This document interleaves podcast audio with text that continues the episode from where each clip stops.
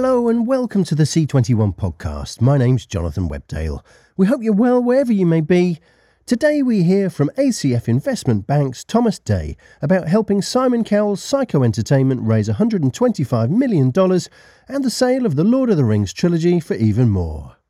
Former Channel 4 exec Kelly Webb Lamb on her new UK indie Mothership Productions and why the privatisation of her former employer would be a bad idea and Trioscope's L.C. Crowley on the hybrid animation studio's evolution and working with Game of Thrones George R. R. Martin.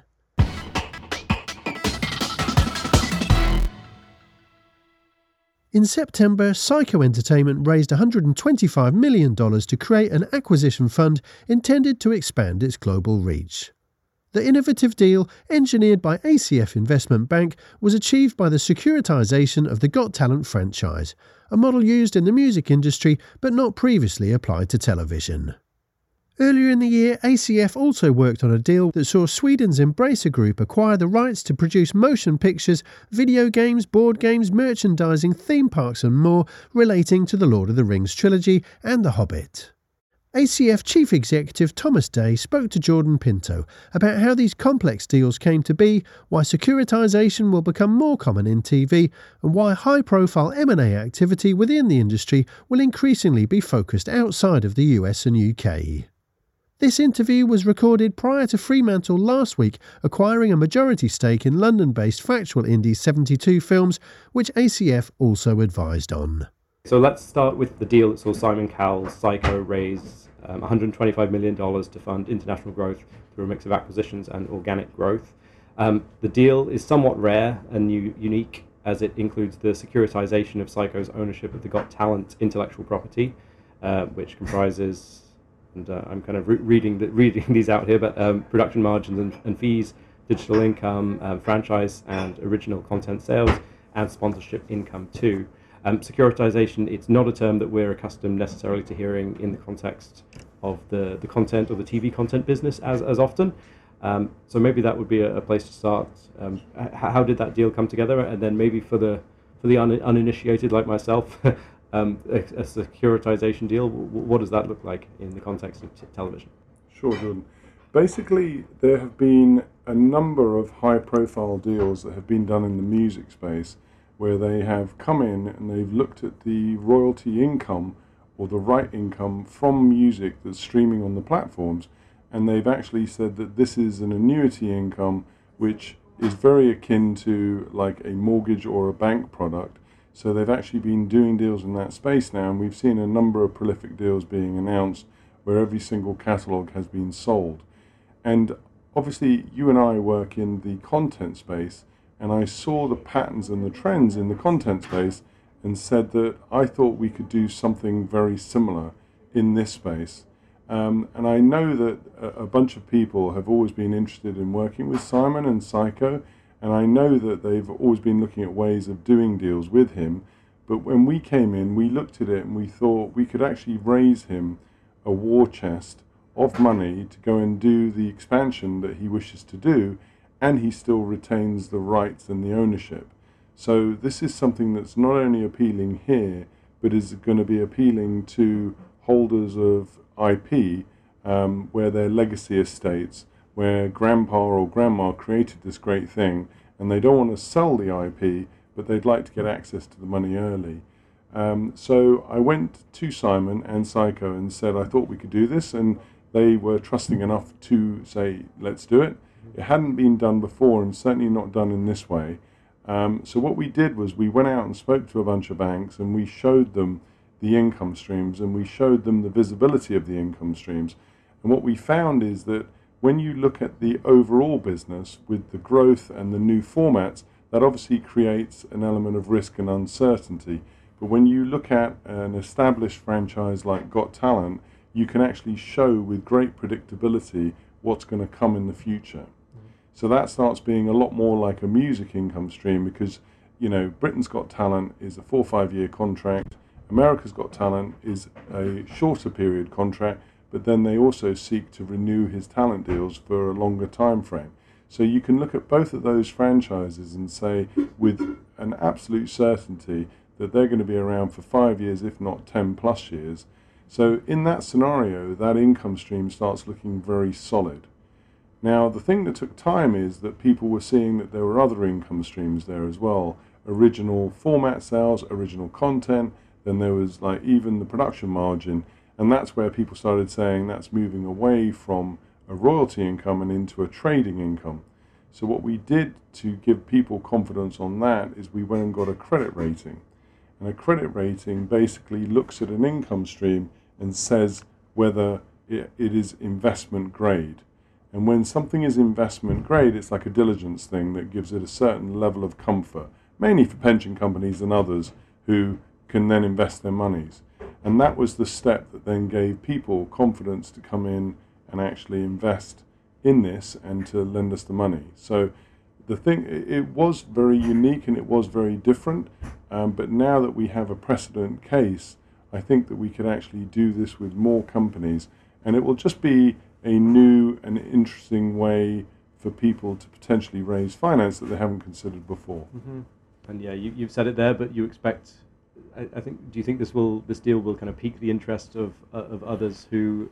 And I'm not saying they would have a similar franchise necessarily as, as Got Talent, but people that have an asset that um, that they think could be kind of securitized in in a similar way. hundred percent. I mean, um, banks, and I don't think the banks would mind me saying this.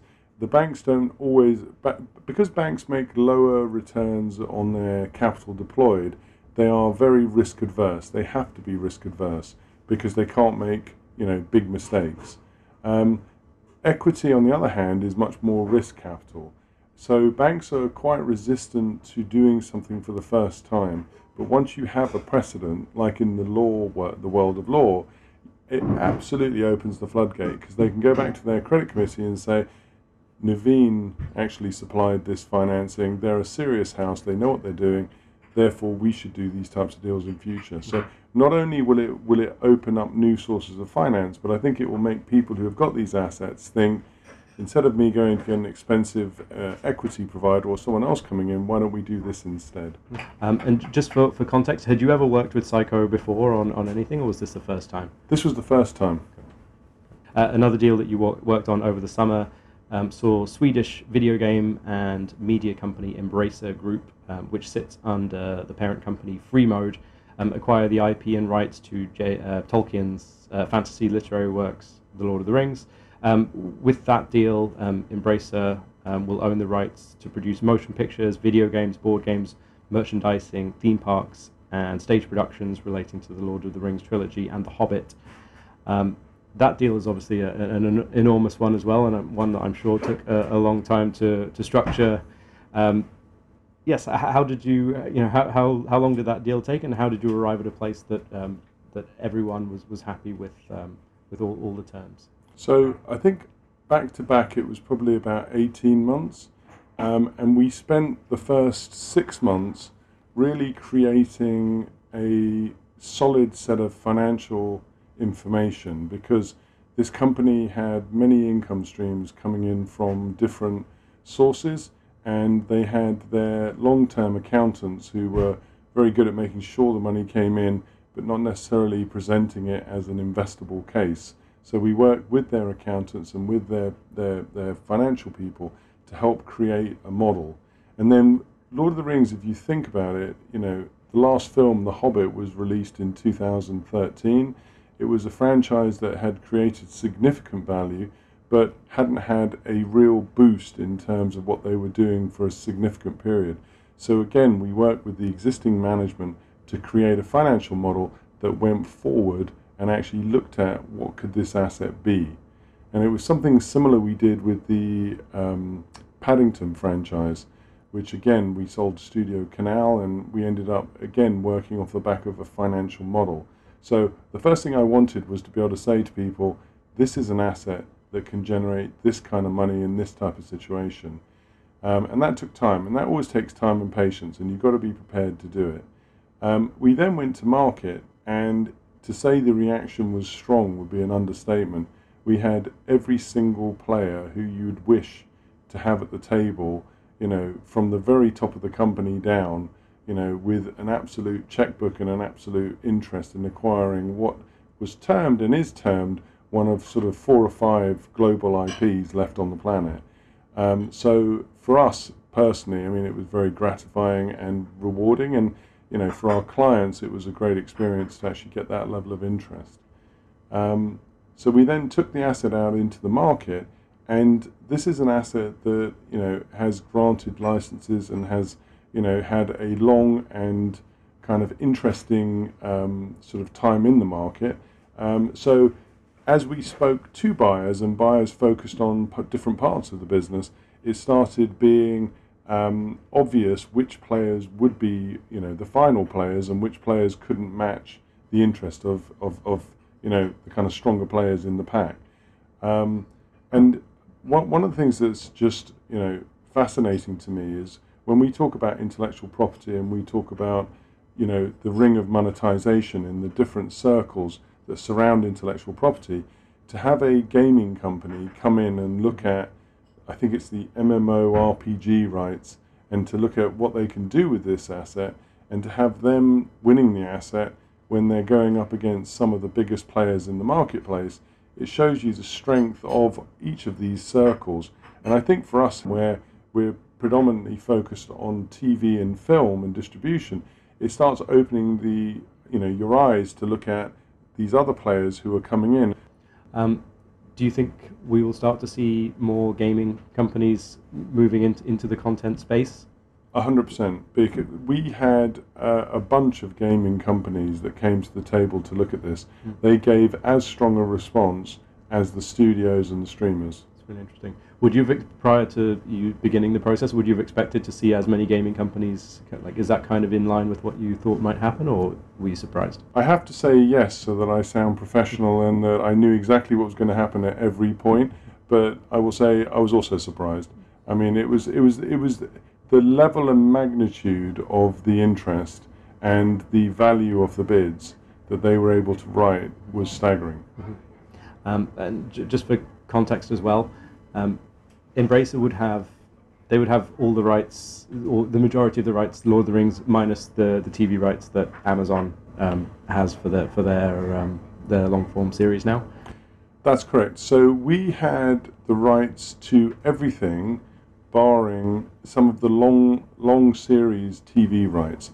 So I think seven or eight episodes or longer was something that we didn't own, but we did own some TV rights in the one to four episode space and there's even a discussion about the sort of five to seven, but everything else we had the film, TV, merchandising, live events, theme parks um, they have and had granted a license to Warner Brother to produce films, but we still own the film rights, they just have the license. Obviously, you can't tell us about deals that are in the works at the moment, um, but, but as you've said, some of these deals take a, a long time to come to fruition, so you, you will know two years in advance or 18 months in advance what kind of deals uh, are happening and where the market is moving. Um, can you can you give us a sense broadly of, of, of how you see the market um, without obviously breaking confidentiality about some of the deals that you're working on? Sure.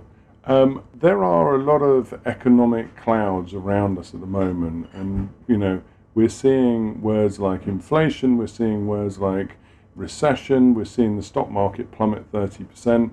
You know there is a lot of bad news out there.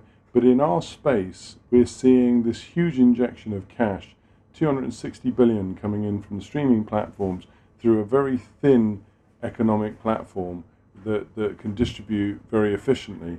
And as a result, that is a huge injection of cash that's come into our space. So our clients are doubling in size. Our clients are, you know, in very good health. And as a result, private equity has poured into the space behind some of the the platform builders and some of the roll up people. And so we're seeing all of the big names interested in, in content. And as a result, the multiples are going up, mm-hmm. the quality of the deals are going up, and there is no shortage of buyers. So when we sit down and run a process, we will now have a big group of private equity who are bidders. We will have a bunch of people backed by private equity who are doing roll ups, and we will have studios and platforms and everyone is looking for people who can service the streaming platforms with original content. Mm-hmm. Um, so we do have something like six or eight deals that are trundling forward. You know, what I'd say to you is, you know, premium is still a you know a, a key word. But what's also interesting is I would say, you know, non-UK US territories are coming into focus as well. So we'll be announcing deals in other territories than that, which is important because people often focus on those two territories only. Um, and then the third space, which I'm expecting to see, is there's going to be a move out of premium into other genres, and people are going to start trying to fill their pipeline with things like shiny floor and light entertainment. Um, they're going to be more interested in kind of m- moving into you know documentary reality. So I think we're going to see other genres starting to play a part in these deals. Yeah. Um, but the deal quality and the deal metrics are the healthiest we've seen. I mean, ever. Mm-hmm. Um, just in terms of the, the volume of deals um, that you're seeing, do, do you feel like the, the M&A market is like is it a busy one at the moment, or is this comparable to what it was 12 months ago or 18 months ago? Yes, I mean the market is busier than we've seen previously, and I expect the volumes of deals to be announced to be higher than we've seen before. What's interesting is we don't have um, like a hundred targets um, but you know, so it's not like there's a volume of companies out there that are selling, but what we're seeing is the companies that do want to sell get snapped up. Mm-hmm. Um, you were mentioning um, kind of shiny floor and light entertainment shows. Um, could you just break that down a bit in terms of what you think we'll see in the market? Are you talking about pr- private equity companies looking to, to buy up some of the the companies that are more um, more associated with kind of shiny floor and lighter entertainment, or am I am I missing the, the, no, point there? You, you, you're, you're spot on. What's happening is the streaming platforms need to keep the subscribers engaged. There are too many platforms and there's too many options. And the first thing subscribers do is go through your backlog of shows. So they watch all the things they want to watch. Uh, for me personally, I signed up Paramount Plus recently I think it was Picard, I think it was The Offer, I think I went through three or four big shows that I had wanted to watch. Um, and then after that, I say, what's, what's now? And so now you're sitting with a subscription with nothing new. So the, the, the demand and the requirement for these streaming platforms to keep the subscribers engaged is, is very necessary. And there's a cost implication and a timing implication. And, and sitting in the premium space is very expensive and very time consuming. So they need a longer run, um, cheaper, quicker product that can keep people engaged. And that's going to be shiny floor and light entertainment. Um, it has to be. So as a result, people will then move to that space and actually be looking to make acquisitions in that space. So mm-hmm. I see it being something that's going to be of more interest. Mm-hmm. Um, fascinating what you were saying about um, more interest in international companies outside of the US and the UK. Are you able to say what kind of territories you're seeing? Like, are, we think, are you talking about Asia or other parts of Europe? Well, I, I think everyone has seen the success of foreign content, and I think it's caused by binge watching. I think when people binge watch content, they see the formula behind the content and they get a little bit bored. So, you know, 10 Hollywood blockbuster you know, scripted shows, drama, you know, will start feeling the same because they put the same element into each of them. And when you binge watch, it's really apparent what you're watching. And I think the consumer eventually gets bored. I think what what some of the international producers did, which was really smart, like Narcos, you know, was introduce us to 50% Spanish, 50% English content and teach us to read subtitles. And then that reached a pinnacle with Squid Games, mm. which just you know wowed everyone. And and and it, what what was it about it that wowed everyone? And I think it's because the consumer could not see the um, the formula behind the show and didn't know what was going to happen. It was just startling, like mm-hmm. this quiz show where people die, you know, and just the acting was very different to what we were used to, and all of that fed into making us really excited about the show. So I think that that has opened the door to non-English speaking content and has made people a lot more accepting of, of subtitles. So that then opens the door to which territories. And Spain is an obvious territory um, because the, you know Italy, Spain, France. You know they're three territories where I expect to see content, but also South America. So there's a lot of interesting things happening in Colombia. You know, a lot of interesting things happening in Mexico. So I think we're going to see a lot more people being interested in buying in those territories. Whereas previously they would that would have been a B or a C tier mm-hmm. acquisition. I think now we're going to see a lot more. Mm-hmm. Just on the on the economic front, you know, we're seeing you know pretty grim forecasts for the for the next 12 months. Do you see um, do you see the content uh, industry continuing to be maybe somewhat insulated from that and not being too affected by the, some of the economic hardships that seem to be taking place across the industry, or w- will that have a big impact on the decision making of uh, of the companies in the space? Well, I think it's it's a fact that debt has got more expensive. Um, so that is one of the important components when you're doing a roll up.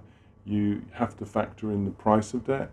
Um, having said that, the price of debt increase versus the amount of growth in these target companies is more than offset. So I think although it might slightly affect the pricing on deals, I don't expect it to kill the interest. And there just isn't a lot of other areas where people can invest at the moment with confidence, whereas this sector is just ruddy with health.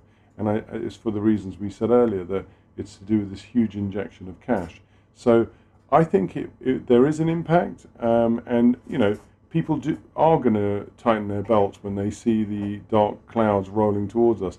But I hope that we've minimised the impact of advertising-led income, and we're now looking more at subscription um, content, and so therefore will be insulated because it's never been healthier. Mm-hmm. Probably the thing I would comment on is is really where I lay out ACF's stall and where I see things. You know, I think before we were looking very much at growing these companies and selling these companies, and that was quite, you know, uh, you know, rinse and repeat, do that again and again, and it's fine. It's a great thing. But I think with the Syco deal, and I think with the Lord of the Rings deal, we're actually going to start seeing, and also with the Bear Grylls deal, where we did the deal with Banijay, I think we're going to continue to see other aspects of the content cycle coming into focus. And as these companies become bigger and more sophisticated, there'll be more sophisticated options to do things with them. So I know Banijay, you know, reversed into a SPAC. So those types of things only happen when the industry matures and gets bigger. And I think that's where we are. So for the next 10 years, my prediction is that the industry is coming of age. This is our teenager who's now become an adult. Mm-hmm. And I think that's going to allow more sophistication and a lot more interesting sort of financial plays that can actually help the industry grow. Um, so that, that's what I'm going to be. I mean, these are two deals that which we've just announced, but I'm hoping to do more stuff in that space and you know continue to evolve the space.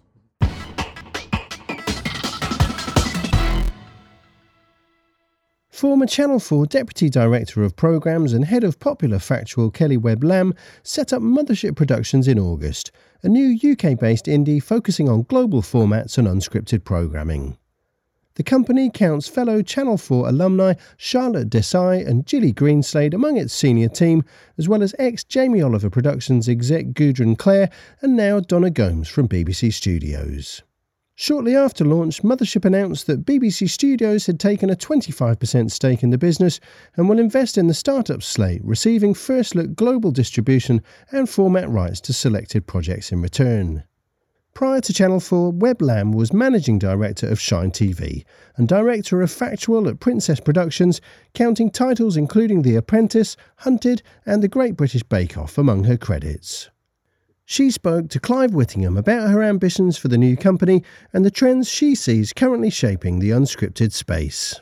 So I'm Kelly Webb Lamb, and I am the founder and CEO of Mothership Productions. Um, we launched in August this year, um, so very new, and yeah, we're just getting going. Getting going. Why now? Obviously, people know you from from Channel Four and a bit big production uh, career before that. Why go back into production with Mothership at this point? To be honest, it's really a person. It was a personal decision because I guess I had got to a point where I knew that I didn't want a big corporate job any longer. I'd kind of done that for a long time. Absolutely loved being at Channel 4, total privilege. To be there. But I'd kind of got to the point where I felt like I was a really long way away from programs and wanted to get back to the reasons why I'd gone into the industry in the first place. And I guess just felt like, you know what? I have to be able to do this. I've been doing this for a really long time. I know what I'm doing. I've run a big indie before. I've had the privilege of working at the very top of a broadcaster for five years. It felt like the right time for me. And to be honest, it was a really easy decision for me. It was very clear that that was the right thing to do. And I think I also knew from my time at Channel 4, and I feel very strongly about this, that there's room in the market for a broad, unscripted company that delivers, innovates, creates, and delivers ideas of scale across the unscripted genres. So I guess one of the advantages of having been in my role at Channel 4 for as long as I was was to be able to kind of see what was out there. So yeah, felt like the right time uh, for me personally. And then it was just about getting the right team with me to really be able to launch. What do uh, BBC Studios, because uh, very soon after launch, it was confirmed that BBC Studios are, are back in the company. What do they bring to the table for you? Why did you go in with with them? Rather than somebody else or rather than sort of indie indie? Um, well, I always knew that I was going to need an investment partner because my ambition for Mothership is to be able to start at scale and to grow aggressively. So I knew that I didn't want to do kind of me and a researcher sat here in my front room and get into a sort of development production cycle. That wasn't what I wanted to do. My I'm really, really ambitious. I want us to be a big player in the market and I want us to be a big player in the market pretty quickly. I guess that's sort of what I know how to do best. And obviously, that's not possible without some level of investment. So it was always part of the plan to find the right investment partner. And BBC Studios uh, just became very quickly the right choice for us for all kinds of reasons to do with who they are, what they bring, what they offer us, the sort of good match between who we are and who they are. Um, I was at the BBC, I was a BBC girl for quite a long time. And part of uh, the attraction of the BBC for me is about that, to be honest, is about the fact that if I'm going to have a partner, it has to feel right. And I think one of the things that was really important for me about making this decision to set up Mothership was about really being able to be completely myself and to be able to launch the company in a way that made sense for who I am. Uh, and I think it's one of the things that I learned from watching the Masters at Work, to be honest, in my time at Channel 4, is that those producers who are really, really successful are totally themselves. And what they do, the shows they make, how they work as businesses just makes sense. So there were lots of reasons. BBC obviously has amazing distribution, but it wasn't just about that. It was about who they are, who the team are, and the deal that they gave us. So yeah, it was a combination of factors. What sort of shows do you want to produce with Mothership? Is there something that you would count as like a quintessential Kelly Webb Lamb show? I mean, we hear, I hear ambition coming through, but is there is there a type of show that that you want to be known for and produce with this company? Yeah, I think if you look not just at me, but at Charlotte and Gilly as well, and the kind of shows that we've been involved in over the decades, you know, the three of us have over the last 10, 20 years kind of created, sold, produced, commissioned some really big shows across the genre. So everything from like Gilly was series editor of Hospital on BBC Two, so from the kind of the docky end, Charlotte created the Doghouse, all the way through to we were all together on The Apprentice in the Katie Hopkins era. And, you know, I launched The Island and Hunted when I was running Shine. I was there when we brought Bake Off from BBC to Channel 4 and spent my first year at Channel 4 really making sure that landed properly. Um, Julie and I both did The Circle together. I've done Got to Dance on Sky Big Entertainment. So big shows across the genres are what we're aiming to do with a real focus on the global market. So we are looking to focus on formats that can travel.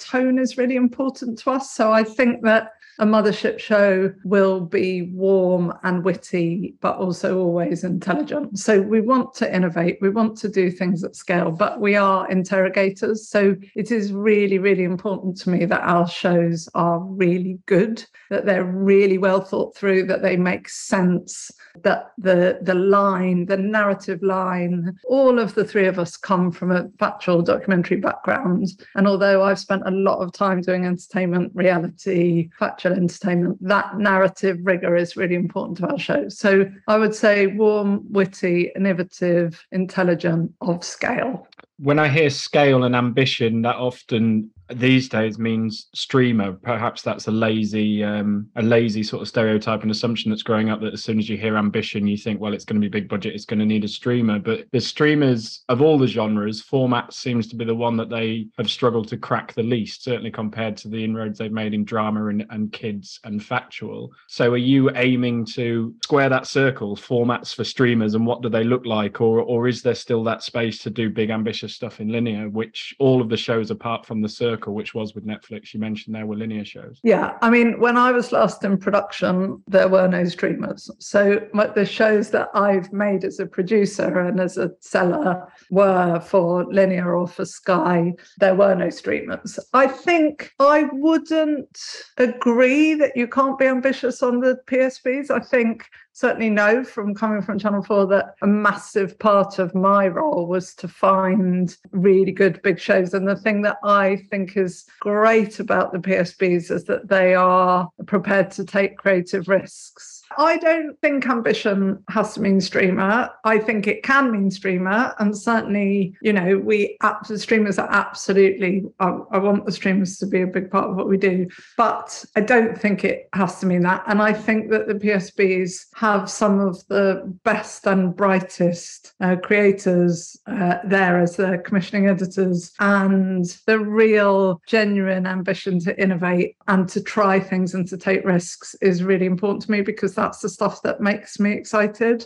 So I would say our ambition includes the, the, the full landscape. Obviously, you're right about budgets. So there's no getting away from that. I think with the streamers, um, certainly Netflix has had a lot of success with formats and definitely with reality, right? So massive hits in reality. And that to me is really important space for us. But also if you think about Queer Eye and Nailed It and Is It Cake? I mean, there's there's a lot of great shows that I think in unscripted that aren't documentary. And Amazon have also done those things and are wanting to do them more. So I think there's maybe not on Disney yet, there's still a bit more premium factual, but I think those things will come to the other to the other streamers. I guess Apple probably less important for us because we're not going to do natural history. We're certainly not looking at scripted at the moment. So, but I do, I think there is room on streamers. I also think they want to do big formats. What I really admire, particularly about Netflix, is that I think they have the ability to take an idea that sort of sits in the edges a little bit and make it broad. Yeah. So they'll take, like, if you think about how to build a Sex Room, for example, that feels to me like an old Channel 4 show, but it's something that maybe Channel 4 might be nervous about doing at the moment because to them it might feel niche. Whereas Netflix can take something like that, that feels quirky and slightly in the edges, and make it broad and that's really appealing to me. I think they do that with quite a lot of their shows really successfully. So for me, the thing that's really exciting about this time compared with when I was last in production is that I feel like the landscape is just full of possibility and that's why i wanted to do this you know was to feel that the opportunity and the possibility is there and the breadth of you know there's new buyers popping up left right and center all the time. And again that's really for me that just feels really exciting. You've sat on both sides of the desk now. Are there pitfalls traps mistakes that producers made when pitching that you're the, now you've sat on the buyer's side of the desk and you've done well that didn't work for me. Is, is there anything like that that you sort of picked up that, that you're bringing back? To be honest, the thing that's really illuminating when you, for me, because I'd been at Shine for, well, Shine and Princess together, I think probably five or six years when I went to Channel 4, is that you then suddenly see how everybody does it. So you have this incredible experience of seeing how everybody does it because it's easy when you're running an indie to just think everybody does it like you. And then you go to a broadcast and you realize that's not true at all. So there were lots of things where I thought, oh, okay, that's really interesting. I wouldn't say with pitfalls, I would go back to what I said earlier, really, which is I think the really successful producers are the ones who know who they are and who, what their strengths are and what they bring and what's different about who they are and what they bring to other people and kind of don't come in thinking everybody's doing this, so I've got to do this. They think this is who I am or we are, and this is what we can do well. And that feels really clear to me. I think sometimes sometimes people run after a trend or a form because everybody else is doing it. And that's not necessarily the right thing to do. I guess the other thing I would say is I have learnt how important it is to look at the big picture and to be brave enough to say no and to think about what the impact of your decisions are on the kind of future of your business and to make sure that you're doing deals that are going to be good for you. And I think that's really hard when you're in small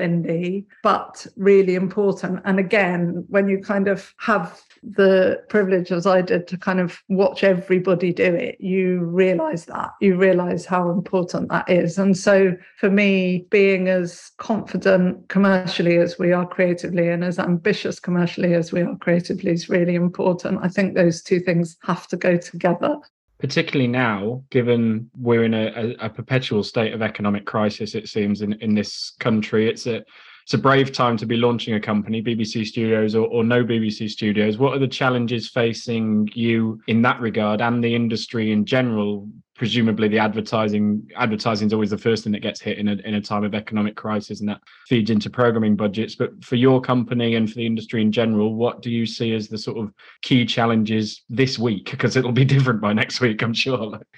I mean, I think there's sort of two big, it seems to me there's two big issues that the industry is facing, right? One is about recession. And as you say, buyers' budgets getting smaller for whatever reason, whether that's because it's ad revenue getting smaller or whether it's because people are cancelling subscriptions and subscription services have less money that's obviously a problem for the industry as a whole. There's less money in the industry. And then I think you have the twin issue of the cost of living, which pushes up the cost of making telly and means that people who you employ, their money doesn't go, the money that you pay them goes not as far I think those are both really real problems. And as you say, this week, who knows what's going to happen? Um, my feeling about that as a CEO of a new company is what can you do except get on and come up with the best ideas you possibly can and get them sold and get them produced. There's sort of, in a sense, I'm not, well, I'm not going to spend my time worrying about those things because that doesn't help us in any way. I think we've all just got to work better and smarter to get ourselves through it. I do think that it will be a challenge for the broadcasters and the platforms when it if if things really get bad because expecting producers to carry the can for you know the budgets going up is just not going to be possible. Certainly not possible if you're sitting where I'm sitting, um, and you're a small new producer. You know that's going to be a problem. But I think the similar thing happened when COVID hit, didn't it? That it felt like here's this big challenge to the industry. And actually, the industry got through it pretty well. Obviously, there were big bumps in the road, but we're lucky that we're in an industry that people care about and people will always want to watch content. So I think if you're confident in your ability to come up with shows and make them well, you have to just carry on with that confidence. Reboots were a trend this year anyway in the UK industry. I mean, we can run through the channels and who's rebooting what and Big Brother's back and Gladiator's back and, and all of the, and all of that. But that was a trend anyway. It's often a trend in times of economic crisis because channels like a, a, a safer a safer bet in quotation marks are you one of these people that sees that as damaging to creativity and makes it harder for new production companies to get fresh ideas through, or do you see yourself as a, a sort of safe pair of hands that somebody might bring a reboot to, and you'll end up rebooting shows yourself? Where are you on on that? I mean, I I've obviously been at a broadcaster for years, so I when I think about reboots, I really understand why broadcasters go there as you say, they're familiar, and we know that audiences like familiar. So I don't hold it against broadcasters for making those decisions. I also don't hold it against audiences for wanting to watch them. I think, you know, I completely understand that. Uh, I feel excited about some of those reboots as a viewer. So I'm pretty pragmatic about it. As a producer, reboots are not top of my priority list. That's not why I'm doing this. I'm doing this because I really like creating new shows but I'm also not close to it at all. I don't have, uh, don't stand on moral high ground about reboots in any way. I think it's not what we're set up to do. It's not my number one priority, but I would be completely open to it as a producer, and I certainly don't hold it against anybody that they're happening. Mm. It's just I, I, always wonder, Channel Four, your former employer, rebooting changing rooms, BBC bringing back Gladiators, which used to be on ITV. I mean, how you're going to give me the pragmatic answer, I, I suspect, but how does that fit with a sort of public service remit of sort of being risky and taking chances? Well, it's all a balance, isn't it? I mean, I think the reality is you've got those PSBs, they've got a big job to do. And actually, part of that job is about making sure that audiences have content that they really want to watch and that brings in eyeballs that they can then turn to other news shows. So I don't have a problem with that. I also think that a lot of those big shows issues are the places where, you know, if you think about the Channel 4 remit, it's actually on Bake Off, for example, or if you know that that it's on those big shows that you can do really important things with casting, that you can tell stories that are about diversity, that are you know feeding into debates, and and some of those big reboots that you mentioned give the opportunity to do that. So that all the PSBs have their reasons for doing those shows, and actually innovation and creativity is obviously really really important part of all of the PSBs and what they're there for. If all they were doing was reboots, it would be a problem. But that's not what they're doing at all. They're each doing one, right? Maybe two. I sort of think fair enough. I, I, I don't have a problem with that. I think the PSBs are so important that they are solid and successful and that they continue. That actually, if bringing back some old, much loved shows helps that to happen, I don't have a problem with that. I'm obviously going to have to ask you about Channel 4 privatization uh, because that's where you've just come from. It would be remiss of me not to ask it. I'd be very surprised if you're going to sit there and tell me that you were secretly in favor of it all along. I mean, that would that would take the interview off in a, in a very different direction. Um, you're not going to do that, are you? not going to. do. so um, let's let's frame it slightly differently then. Um, why specifically do you personally think it it would have been would be a bad thing and damaging? And secondly, do you actually think it's realistically going to go ahead now. The government has obviously changed and seemed to be more focused on driving my mortgage up to a point that I can't afford it at the moment than, than privatizing Channel 4. So do you think it's going to happen? And specifically, because I, I personally haven't heard your thoughts on it, what, what specifics make it a, a bad idea for someone that worked there? So do I think it's going to happen? I don't know. Certainly the noises are seem less likely than they did a while ago, but who knows? I feel like that can change, you know, until we actually know, we don't know. As it's sitting as I do now, as a CEO of an indie, of a qualifying indie, it's really important for the plurality of what we can do and what other new producers into the market can do that Channel 4 is healthy and exists as it does. And I know from being there that the kind of open door policy of Channel 4, i.e., if you want a meeting with a Channel 4 commissioner, you will get one. Wh- whoever you are as a producer, the door is open. It might take a while, but you will get a meeting. And that is a really, really important part of what the channel is and what the channel does for the industry you know, I don't think we have any guarantees that that will continue under privatization. And so I think the impact on the industry and the plurality of the industry and the ability for the industry to have different kinds of producers, and which is so important to the stories that are told on our screens feels to me like a really, really important thing to protect. So with my producer's hat on, I think that Channel 4 is such an important role in the industry as it is, that protecting that role, both for the economic health of the industry, but also really importantly for the kind of stories that we get on screen. And with the channel perspective, I don't know if people think enough about that bit of what the channel does that the fact that the door is open and that that is really carefully protected the numbers of indies that the channel works with and not even because works with doesn't mean meets. So that's a, just a really important service that the channel provides to the industry and ultimately to the audience. And the remit, you know, I'm a massive believer in the remit. I think the remit is really important. I think it does allow the channel to take risks. I think it does allow the channel to tell stories and to reach communities and to do big, bold things that aren't necessarily commercially driven. And it would be really a sad day if those things were lost. We have a strand at C21 called Three Year Plan that we're thinking of renaming or rebranding Three Week Plan, um, the, the way things are, are at the moment. But as best you can, what is success for you guys three years down the line, three years from launch? Where do you want Mothership to, to be three years from now?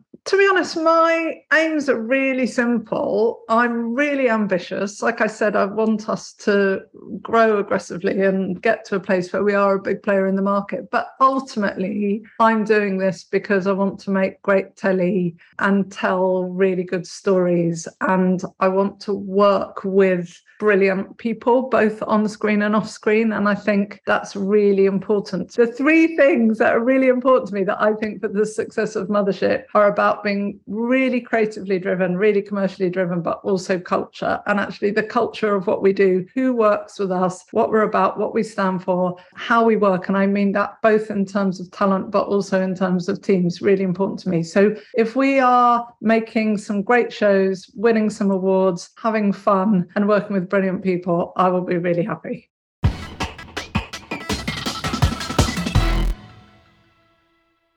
Three year old Trioscope is behind projects such as Netflix's war drama The Liberator and has two primary areas of focus its content studio and recently launched platform to license its proprietary tech to third party content creators.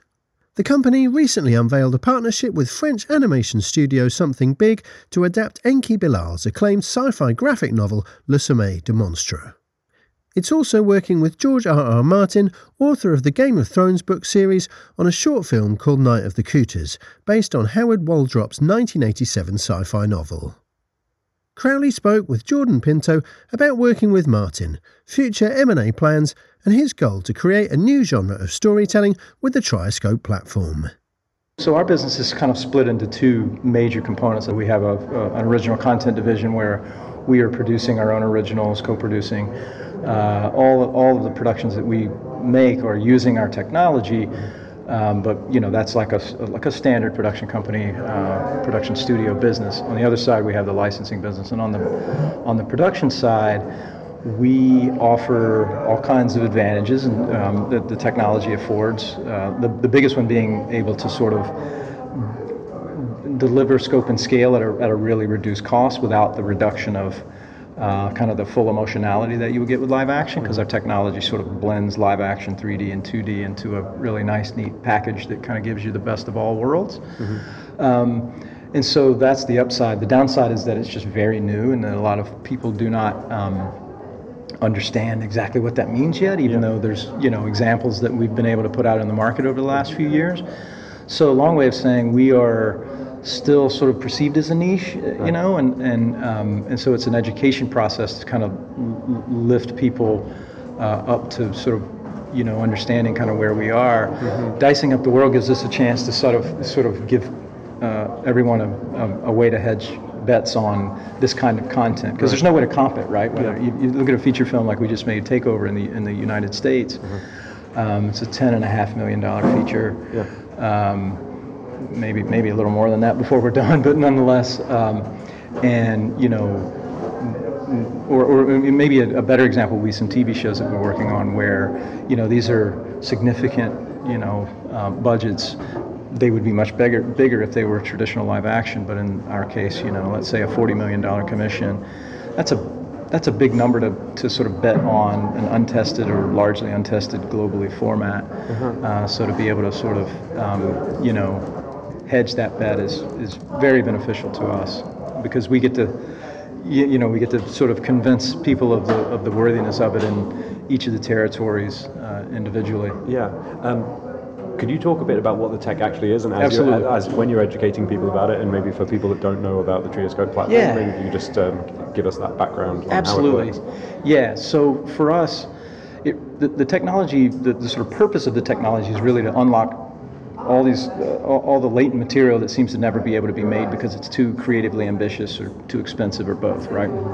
The way that we are doing that is we've designed uh, a full end-to-end production system that allows for the blending of 2D, 3D, and live action in a really cohesive, seamless package. Um, it is the, technically what the, so, the, what the system is is but a bunch of know-how and a bunch of software that are coming together for producers and studios to use uh, as a platform in order to en- enable this type of storytelling. Um, at base, it is shooting live actors on a green screen or a blue screen with some very specific kind of you know parameters, but nothing that you know can't. It, it's very easily trainable and then you take that footage into a CG environment, which can be built in Unreal or Houdini or Maya or anywhere you want it. Uh, you drop that footage into the CG, and then our tools treat all of that in a seamless way. So they're treating the live action, they're treating the CG uh, in a stylized way. So what you end up with, as I mentioned before, is something that has the kind of the emotional resonance that live action has kind of feels like animation, although it's really not. It's stylized live action. Mm. Um, but because you are sort of presenting it to the audience in this figurative lens, the production cost is significantly lower for a bunch of reasons. The big, some of the bigger ones are the fact that you're shooting something that might take place in the most fantastical worlds, you know, whatever scope and scale, but you're shooting literally everything a, on a green screen stage, and so a fraction of the production time. Right, right. And the same is true on the post side too, right? If you're if you're uh, seeking to achieve a photoreal VFX, that's tremendously expensive and time consuming. If you're trying to do something that's more figurative or stylized, significantly lower in time. Yeah. Um, uh, as I understand it, the company launched officially in 2019. That's so right. you aren't yeah. you aren't quite a new kid on the block anymore. That's but right. still a relatively new company in the scheme of things. Um, could you talk a bit about some of the maybe some of the landmark projects and or the, the evolution of the company and some of the important kind of spots? Uh, yeah, absolutely. Yeah. The roadmap. Yeah. So we knew that when we sort of started developing the technology that if we were ever going to sort of build out this this idea that it that this could be a whole new genre of storytelling that we were going to have to prove it with our own content so we started developing uh, a very robust, robust slate of uh, mostly kind of, you know, sort of drama projects, a lot of which are, were sort of being um, rescued from the sort of live action space that maybe had gone into turnaround or had just not found a home. Um, a lot of filmmakers coming to us. Uh, landmark projects for us. The first big one was called The Liberator on Netflix. Uh, has continued to be a very strong title for them, um, and we're very fortunate to have you know gotten that as our first like big coming out party because it really proved that this medium had the ability to tell a very nuanced and very um, dark and in some cases story using something that kind of looks like animation. You know, I think. Uh, you know, sort of Asian audiences are going to be much more used to that than mm-hmm. most of the Western world has been uh, with, the, with the use of animation. So, Liberator for sure. Uh, last year, we embarked on what is now turning out to be an, uh, an ongoing series of films that we're making with George R. R. Martin, uh, the creator of Game of Thrones. The first one we premiered um, just not too long ago at the LA Shorts Festival and it's called Night of the Cooters, and it is a western, kind of a sci-fi western based on a Howard Waldrop story. Mm-hmm. That's a really important project for us, not the least of which is that we're working with George on a mm-hmm. series of his passion projects, but uh, but it also marks the moment when our new version of our technology sort of first got into um, got into a project. Liberator was made with sort of 1.0. The new stuff like Night of the Cooters is being made with with the second version of the of the tool set, which is significantly more powerful, more automated, faster, less render times, a lot of those things, and and it just overall is just a higher performing product. So. Um, we're working on the uh, the next and the next projects with George, which we're really excited about. Not quite ready to announce those yet, but uh, really exciting in the ongoing series of Howard Waldrop authored short story based uh, short films. So there's there's a sort of George R. R. Martin's you know cabinet of curiosities, if you will, sort of uh, playing out with a series of short films, which they're about 30 minutes long. So I guess you could also just call it a series. So, Uh-huh. Yeah. Um, how did you come to be working with George R. R. Martin? And um, he must like the he must like the platform and the, He and the style of animation. Yeah, like Yeah, I- I mean- live ac- stylized live action. Sorry, not Yeah, animation. yeah. G- George is obsessed with story, um, and is particularly. I think his biggest objective is to get as many of the stories that he has written and the stories of many of the, of the respected writers that he admires, uh, get them out into the world. And so, you know, I think that he- he- uh, is what he's really connected with. He loves the format um, and also loves the flexibility. Right? It's not as though Trioscope is a style; it truly is. The, the tools are capable of creating any style that a, that, that a creator can conceive.